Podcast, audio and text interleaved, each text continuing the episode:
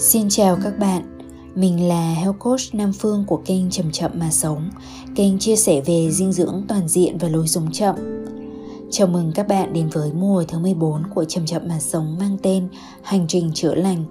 Trong mùa này, Nam Phương sẽ giúp các bạn hiểu rõ hơn bức tranh tổng quan của chữa lành và tìm hiểu những phương pháp thuận tự nhiên để chăm sóc cho sức khỏe thân, tâm, trí một cách toàn diện nhất.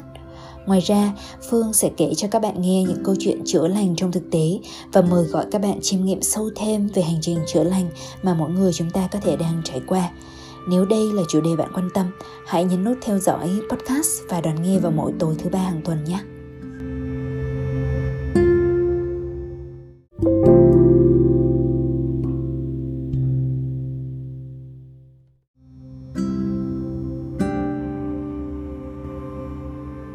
Các bạn thương mến, cảm ơn các bạn đã quay trở về với podcast Chậm Chậm Mà Sống trong tuần này để mà chúng ta tiếp tục có những cái cuộc chuyện trò trên cái hành trình chữa lành, yêu thương bản thân mình.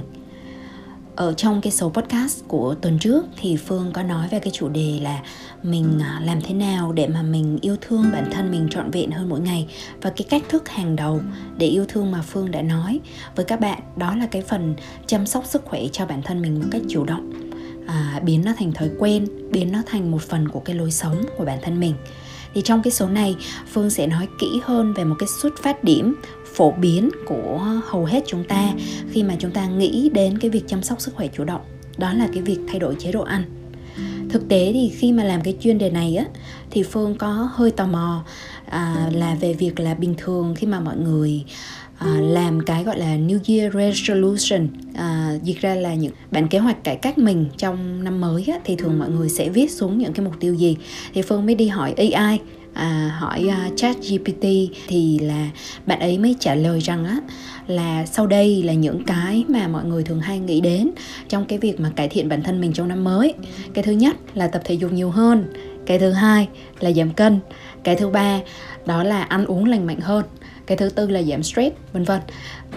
Thì Phương mới thấy rằng là nếu mà top 3 mục tiêu phổ biến trong các bạn cải cách năm mới mà có đến 2 cái mục tiêu hàng đầu là liên quan đến cái chuyện ăn uống, là giảm cân và ăn lành mạnh hơn, thì có nghĩa rằng là cái nhu cầu ở đây á, là cái nhu cầu rất là lớn để mà tìm hiểu về dinh dưỡng. Đó, thì thế là trong cái số này thì mình sẽ đầu tiên trước khi mà mình nói đến cái việc là như thế nào là ăn uống lành mạnh hơn và chúng ta có thể xuất phát điểm từ đâu, thì Phương nghĩ rằng là trước hết chúng ta nên nói về cái cách tiếp cận mà số đông chúng ta thường hay nghĩ đến, và nó thường dẫn đến những cái sai lầm phổ biến nào để mà chúng ta không bị mắc sai lầm cái đã. Cái này là Phương nói từ cái kinh nghiệm thực tế của bản thân luôn. Bởi vì khi mà chúng ta nghĩ đến cái việc mà cải cách chế độ ăn uống á, thì có rất là nhiều cái hướng đi. Nhưng mà cái hướng đi mà thường chúng ta chọn đó là sửa cái sai của mình. Ví dụ bây giờ mình ăn Tết mình tăng cân ghê quá, thế là mình mới nghĩ đến cái chuyện ăn kiêng, phải bóp bụng lại, phải sửa chữa sai lầm của bản thân mình. Hoặc là đợt trong 2 năm vừa rồi thì mình mới thấy là mình nảy sinh bệnh tật nhiều quá, sức khỏe xuống cấp quá, thế là mình mới nghĩ đến chuyện bây giờ mình phải chết rồi, mình phải ăn làm sao để mà mình cải thiện cái căn bệnh của mình. Và mình thấy rất là nhiều những cái đầu sách sức khỏe trên thị trường cũng khuyến khích về cái việc là ăn uống thì là để trị liệu, để chữa bệnh, vân vân. Thế là mình nghĩ ngay đến những cái chế độ ăn ngặt nghèo để mà làm sao cho nó không hại đến những cái cơ quan mà đang bị tổn thương trong cơ thể mình. Thì thật ra cũng không có cái gì là sai cả, và thậm chí là nó có thể là một cái tinh thần cần được khuyến khích, bởi vì mình đang tìm cách cải thiện những cái sai lầm của bản thân mà. Nhưng nếu như mà chúng ta luôn luôn đi từ cái tư duy là phải sửa chữa những cái sai thay vì là một cái tư duy tổng quát thì nó có thể dẫn đến rất là nhiều sai lầm. Đó, thì trong cái số podcast này Phương sẽ đọc lại cho các bạn một cái bài viết mà Phương đã viết từ cái hồi mới vào nghề á, để mà phân tích những cái sai lầm của chính bản thân mình. Và mình mong muốn rằng là không có ai đi vào cái vết xe đổ của mình nữa. Thì cái bài viết này có tên là Tại sao 95% người ăn kiêng thất bại. Bây giờ thì mời các bạn đón nghe nhé.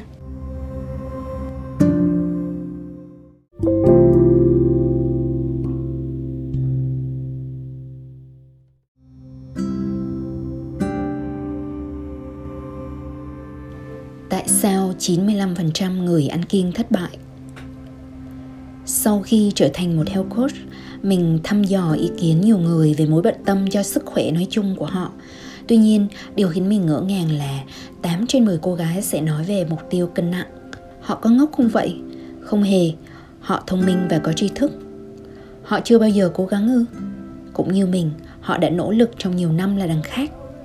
Họ có thực sự béo đến thế hay gầy đến thế? Có thể.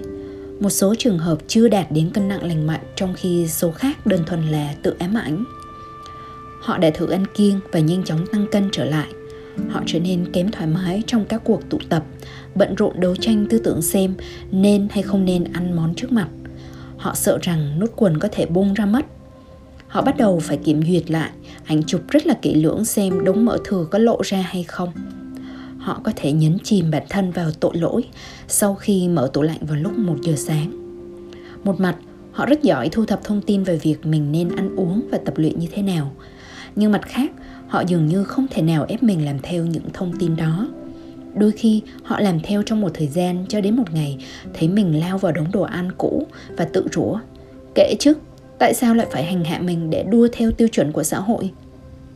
Rồi sau một ngày không suôn sẻ khác, họ ngồi thở dài và tự hỏi: tại sao mình luôn thất bại? Vì sao mình biết rõ những cái vấn đề này ư? Vì họ bao gồm mình ngày trước. Từ tuổi dậy thì cho đến hết thời đại học, mình luôn đứng trước khủng hoảng cân nặng. Kể từ năm lớp 7, mình bắt đầu kinh hoàng với những vết rạn da trên đùi và mông, xuất hiện cứ như thể chỉ sau một đêm. Mình bắt đầu gia nhập đội ngũ nhận gen di truyền dáng quả lê siêu mạnh từ gia đình. Mặc dù tập aerobic rất là đều đặn, mình vẫn không thể nào mua được chiếc quần jeans ưng ý ở những cửa tiệm thông thường. Mình còn nhớ rõ thầy giáo dạy toán năm lớp 12 nhìn mình mà đùa rằng nên tính tiền học trò theo cân nặng mới đúng. Bạn thân của mình cũng đặt biệt danh cho mình tên là BBKD, tức là viết tắt của bà béo không đều. Nỗi ê chề lên đến đỉnh điểm khi mình phát hiện ra chiếc quần hiếm hoi mình có thể mua về ở siêu thị hóa ra là quần cho bà bầu. Sức giãn rất lớn và có vòng thun nới lỏng mỗi khi bụng phình ra thêm một bậc. Lên đại học, mình chạy bộ, tập bơi hùng hục và ăn kiêng low carb. Chưa kịp mừng vì 4kg bay vèo đi chỉ trong vòng một tuần thì cảm giác chán nản và thèm ăn ập đến quá sức chịu đựng ở tuần thứ hai. Ngay ngày kết thúc thời kỳ ăn kiêng, mình ăn như thể ngày mai là tận thế và ủ ê nhìn cân nặng của mình chạm mốc cũ chỉ sau một tháng. Mình không hiểu mình đã làm sai điều gì. Mặc dù tự tin về năng lực của mình đâm ra tự ti về ngoại hình và lo lắng rằng mình chẳng thể nào có được một người yêu tử tế do mình béo. Một người bạn của mình còn kể lại rằng chính mẹ mình từng lo lắng hỏi nó rằng liệu những người phụ trách tuyển dụng trong các công ty có chấp nhận đứa béo như mình không? Tua nhanh đến sau khi ra trường, mình thôi lo lắng vấn đề này. Mình bắt đầu nghiên cứu lại cách ăn uống và tập luyện đều đặn. Cũng chẳng phải vì áp lực giảm cân như trước, mà mình đơn thuần muốn sống khỏe mạnh hơn mà thôi, muốn cân bằng hơn. Sau 6 tháng, mình giảm chỉ 3kg, nhưng lại khiến cho tất cả các bà các cô ở phòng tập ghen tị vì mình trông thon gọn với những đường cong xuất hiện hết sức rõ ràng. Mọi người bắt đầu ngỡ ngàng và cứ tưởng mình ăn kiêng thành công. Đến mình còn ngạc nhiên vì một ngày nhìn vào gương, mình thấy rõ các góc cạnh ở nơi mà trước đây chỉ đơn thuần là một biển mỡ. Nhưng mình sẽ không đưa ra cho bạn một kế hoạch ăn kiêng hay ép cân giảm mỡ với những công thức và tỷ lệ chi tiết hay hàng loạt các gạch đầu dòng sản phẩm cần mua. Đó là cách mà nền công nghiệp giảm cân trị giá nhiều tỷ đô rất giỏi thuyết phục bạn. Họ kiếm thêm lợi nhuận từ 95% những người ăn kiêng thất bại và tiếp tục đặt hy vọng vào một phương pháp hay sản phẩm khác của họ. Còn mình sẽ nói cho bạn biết những điều họ không đời nào nói với bạn. Điều thứ nhất, thức ăn thân không thể thay thế thức ăn tâm. Như mình giải thích trong bài viết riêng về thức ăn thân tâm, nếu như dạ dày được lấp đầy bởi các thức ăn đưa qua đường miệng, thì tâm hồn chúng ta cũng cần được lấp đầy bởi những thức ăn mang tính tâm thức. Chúng đến từ những khía cạnh vô hình như mối quan hệ ấm áp, niềm say mê công việc, sự thực hành tâm linh hay những cái niềm vui tự tạo hàng ngày. Đó là khi vòng tròn cuộc sống của chúng ta được cân bằng.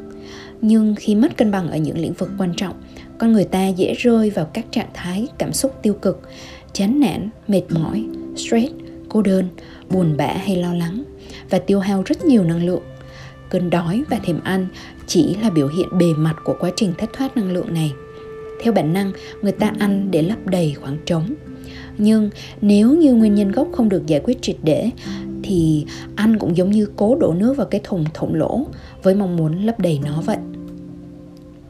Điều thứ hai, thức ăn nên là lựa chọn của lối sống, không phải của cân nặng. Điều gì thường xảy ra sau thời gian kiêng khem chặt chẽ? Cả mình và bạn đều biết là chúng ta sẽ cảm thấy khổ sở, mệt mỏi và đến một ngày không chịu được nữa sẽ thả phanh. Chúng ta chính thức giương cờ trắng đầu hàng, vùi mình trong đống đồ ăn mà tâm trí hằng mơ mộng, bất chấp nỗi ê chề ập đến sau đó.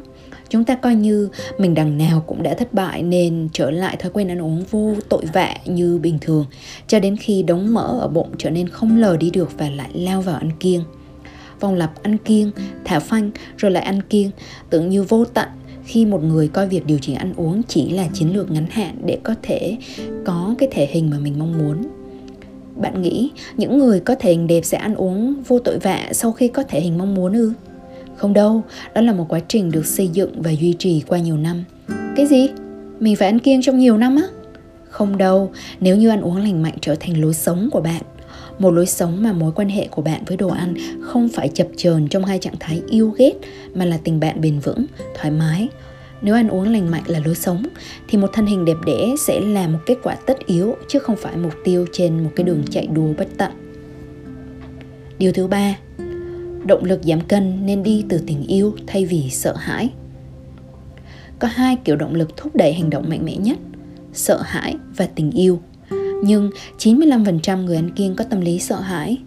Sợ mình sẽ chẳng bao giờ mặc vừa những bộ cánh mình ao ước khi đi ngang qua khung kính các cửa hàng thời trang. Sợ rằng một cô gái khác thon thả hơn sẽ cướp đi sự chú ý của người yêu mình. Sợ sẽ bị loại ngay trong vòng phỏng vấn tuyển dụng. Sợ cái thân hình nặng nề sẽ cản trở mình leo lên ngắm mây trên đỉnh núi. Nỗi sợ có thể là động lực khiến ta sốt sắng nhảy lên máy tập chạy bộ. Nhưng nó cũng làm ta căng thẳng và mất kiên nhẫn. Ở trong trạng thái nơm nớp, sốt ruột, chúng ta hay tìm đến những biện pháp cấp tốc gây hại cho sức khỏe và không bền vững. Ngược lại, khi yêu thương cơ thể thực sự, ta sẽ trở nên kiên nhẫn và dịu dàng với nó. Bác sĩ Deepak Chopra, chuyên gia về sức khỏe toàn diện nói, ăn kiêng đi kèm với loại động lực sai trái và đó là tại sao nó hiếm khi dẫn đến kết quả mong đợi. Nếu bạn mang tín hiệu đói của cơ thể về với cân bằng, động lực thúc đẩy bạn ăn trở thành đồng minh thay vì kẻ thù. Năm 2015, mình chuyển qua ăn uống và tập luyện từ động lực muốn dành điều tốt nhất cho bản thân mình. Thay vì nhìn vào những điều mình không thích trên cơ thể, mình bắt đầu ghi nhận những điểm mạnh như làn da không tì vết và mái tóc mượt mà của mình. Thay vì coi đám mỡ trên cơ thể là một thứ xấu xa, cần tống khứ, cắt bỏ, mình chấp nhận nó như một phần hiện diện tạm thời để cảnh báo bản thân về các nguy cơ sức khỏe. Mình tận hưởng các món ăn lành mạnh và coi việc tập yoga như niềm vui, không hề mong chờ việc giảm cân. Thế mà chẳng biết từ lúc nào, cân nặng của mình giảm đều đặn, cứ mỗi tháng 1 kg, cho đến khi mình thực sự thon thả và có cả cơ bụng nữa. Điều thứ tư, những lựa chọn mặc định từ môi trường sống. Chúng ta có thể ngừng trách móc mình chỉ 1 phút để nghĩ về điều này xem sao. Giảm cân và kiểm soát cân nặng là một ngành công nghiệp có trị giá nhiều tỷ đô la. Ở quy mô toàn cầu, nó là 148,1 tỷ đô vào năm 2014 và ước tính đạt 206,4 tỷ đô vào năm 2019. Tỷ lệ tăng trưởng của ngành này lên đến 6,9% một năm. Còn ngành công nghiệp thực phẩm chế biến là 4.601.000 tỷ đô trong năm 2016 và tăng trưởng 1,6% hàng năm. Họ đã không thể tăng trưởng như vậy nếu như nỗ lực giảm cân của chúng ta thành công. Ngoài các chế độ dinh dưỡng xuất phát từ cái cách mà chúng ta ăn lâu đời của một nền văn hóa như thực dưỡng, chế độ Địa Trung Hải, các chế độ ăn kiêng mới thường đi từ những lập luận khoa học vẫn còn gây tranh cãi và không toàn diện. Ngay từ những thông tin dinh dưỡng, sức khỏe hàng ngày bạn đọc cũng không thể đảm bảo tính khách quan. Trong cuốn Sapiens, lược sử loài người, sử gia Ivan Noah Harari đã khẳng định rằng hầu hết các nghiên cứu khoa học đều được tài trợ bởi ai đó, tin rằng chúng ta có thể giúp đạt được một số mục tiêu chính trị, kinh tế hay tôn giáo. Nói như thế không có nghĩa là ai đó luôn là các thế lực xấu. Đó có thể là chính phủ, viện nghiên cứu, trung tâm nghiên cứu độc lập hay các trường đại học, các tổ chức phi lợi nhuận. Nhưng làm sao bạn phân biệt được ý đồ thực sự của họ là gì? Ai đang tài trợ cho họ? Nếu như bạn thường xuyên thấy mình mua một sản phẩm nào đó sau khi đọc một bài báo về tác dụng thần kỳ của nó, rồi sau đó hóa ra rất nhiều chị em cũng lên cơn sốt mua nó về, thì nhiều khả năng bạn đang bị truyền thông chi phối mà thôi. Chưa kể, hầu hết các thực phẩm chế biến sẵn tràn ngập trong các siêu thị, cửa hàng tiện lợi ngày nay đều chứa một lượng đường ẩn giấu mà không mấy người nhận diện được. Tuy nhiên, đây lại là những thức ăn rất thuận tiện, giá rẻ và được tiếp thị đầy hấp dẫn. Nói không ngoa, một người tiêu dùng không có kiến thức về dinh dưỡng cơ bản hay cách đọc bao bì sản phẩm chắc chắn sẽ rơi vào cái bẫy khổng lồ của ngành công nghiệp thực phẩm. Còn các bác sĩ ư? Họ quá bận rộn để cho bạn lời khuyên chi tiết về việc cái gì nên ăn và không nên ăn. Bạn cũng thường chỉ tìm đến họ khi đi chữa bệnh mà thôi. Để mình tóm tắt lại nhé. Ta đang bị bủa vây bởi một thế giới toàn những ngành công nghiệp kiếm tiền từ tỷ lệ thất bại rất lớn của chúng ta, những thông tin khoa học trái chiều, những thực phẩm không lành mạnh và rất ít những nhà chuyên môn có thể giúp đỡ. Điều thứ 5, bao giờ bạn mới thôi so sánh? Bạn luôn nhìn thấy một phiên bản tốt hơn mình, thon thả hơn, da mịn màng hơn, quyến rũ hơn từ người khác. Đúng, luôn luôn có người hơn bạn nếu xét theo chuẩn ngoại hình quốc tế, như người mẫu hay diễn viên chẳng hạn. Nhưng bạn biết những người mẫu là những người bất an nhất thế giới không? Như cái cách mà Cameron Russell, một người mẫu nổi tiếng thế giới, đã nói trong bài TEDx của mình: điều mà tôi không bao giờ nói trước ống kính, tôi bất an. Tôi bất an vì mình phải suy nghĩ về hình ảnh của mình mỗi ngày. Và các bạn có bao giờ tự hỏi chính mình rằng nếu đùi mình thon hơn và tóc mình óng ả hơn, vậy mình sẽ hạnh phúc hơn không? Bạn chỉ cần gặp một nhóm người mẫu, vì họ có đôi chân thon nhất, bộ tóc óng ả nhất và mặc những bộ đồ đẹp nhất, và họ có thể là những người phụ nữ bất an nhất trên hành tinh này. So sánh ngoại hình của mình với người khác là một trong những điều tệ nhất bạn có thể làm với mình. Mình biết vì mình đã từng làm điều đó rất là nhiều lần trước đây. Trong nhiều năm, những suy nghĩ này đã ngăn trở mình có được một mối quan hệ tích cực với bản thân mình, mà đó lại là nền tảng cơ bản cho những mục tiêu lớn hơn mà mình đã nghĩ sẽ đạt được sau khi có cái cân nặng hoàn hảo. Một tình yêu đẹp này, một sự nghiệp rạng ngời này, tài chính ổn định hơn hay sự viên mãn trong cuộc sống. Thực tế, tất cả những điều đó đến với mình sau khi mình chấp nhận khiếm khuyết của chính mình. Nếu nghe đến đây, hẳn bạn đã nhận ra những rào cản ngăn trở quá trình giảm cân của mình. Mình tin rằng bất kỳ cô gái nào cũng sẽ có cân nặng mong muốn nếu tránh được cái bẫy ăn kiêng. Thay vào đó, hãy ưu tiên cải thiện phương diện thức ăn tinh thần, chuẩn bị cho mình một lối sống lành mạnh, một động lực xuất phát từ yêu thương và một tâm lý tích cực. Làm được điều đó rồi thì cân nặng mong muốn chỉ là sản phẩm phụ trong quá trình đạt đến điều bạn thật sự ao ước: hạnh phúc.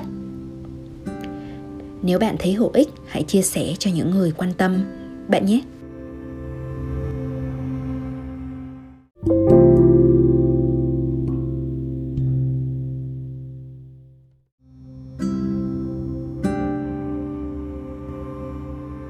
Các bạn thân mến, vừa rồi là bài viết mà mình đã viết trong nhiều năm, nhưng mà hiện nay thì nó vẫn có cái giá trị không đổi. Mình vẫn coi rằng đó là những cái nguyên tắc rất là đúng. Đôi khi là không chỉ ở trong những cái vấn đề về ăn kiêng đâu, mà còn trong những cái vấn đề về yêu thương bản thân, về cái sự chữa lành nữa. Hồi mà mình 20 tuổi, mình đã từng đọc một cái cuốn sách có tên là Nếu tôi biết được khi tôi còn 20 của tác giả Tina Silic.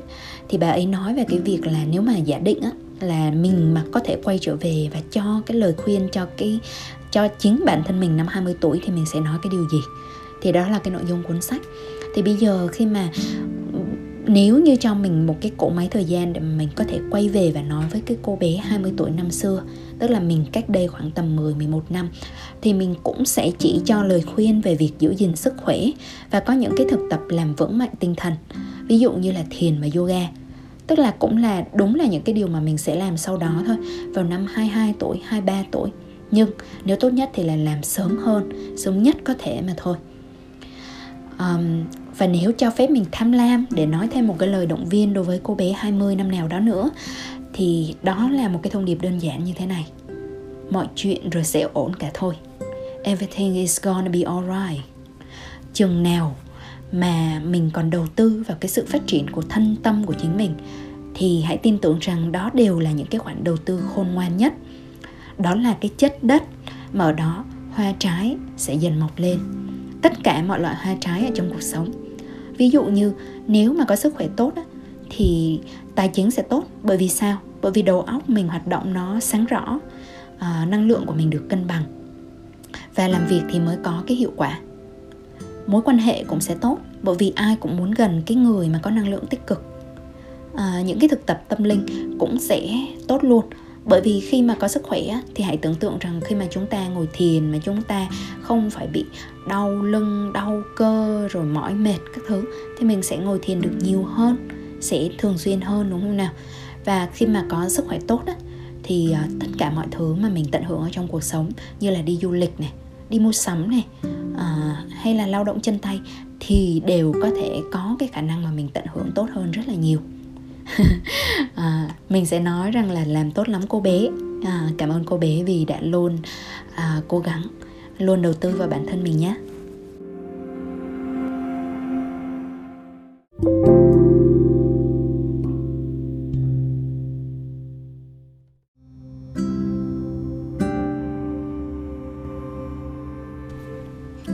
Các bạn thương mến, cảm ơn các bạn đã lắng nghe podcast kỳ này. Thì như Phương vẫn hay gửi lời mời, thì các bạn hãy cứ check những cái mô tả của podcast, là nơi mà Phương để lại những cái thông tin phụ trợ này, những cái thông tin hữu ích và những cái đường link mà rất là nhiều bạn quan tâm. Thì nếu nói về cái khóa học mà Phương đã hứa hẹn với các bạn trong 1-2 tháng gần đây là khóa ăn chay đủ chất, thì Phương đang phải lùi lại cái hạn dạy, cái hạn mà khai giảng là vào tháng 4 năm 2023 thay vì tháng 3. Bởi vì bản thân Phương cũng có một số cái thay đổi về kế hoạch cá nhân, cho nên rất là xin lỗi các bạn là mình sẽ phải học muộn hơn một chút. Thì dĩ nhiên là bạn nào mà thấy cái nhu cầu nó bức bối quá và muốn học ngay thì các bạn có thể tìm các khóa học ở nơi khác, hoặc là học thông qua những cái tài liệu học rất là đồ sộ mà Phương đã để lại trong nhiều năm ở trên blog này, trên playlist của YouTube này. Thì Phương cũng sẽ để lại thông tin cho các bạn ở trên website coachnamphuong.com, thì các bạn nhớ theo dõi ha. Còn đối với các bạn mà quan tâm đến nghề health coach, thì trường của Phương học ngày xưa thì bây giờ đang chuẩn bị khai giảng khóa mới rồi, là cụ thể là vào khoảng tầm ngày 20 tháng 3 thì sẽ khai giảng khóa đào tạo nghề health coach. Và hiện nay là học phí đang được giảm đến 35%, tức là còn khoảng hơn 4.000 đô. Thì thật ra đây là cái học phí nó còn rẻ hơn hồi xưa mà Phương phải đóng nữa đó các bạn.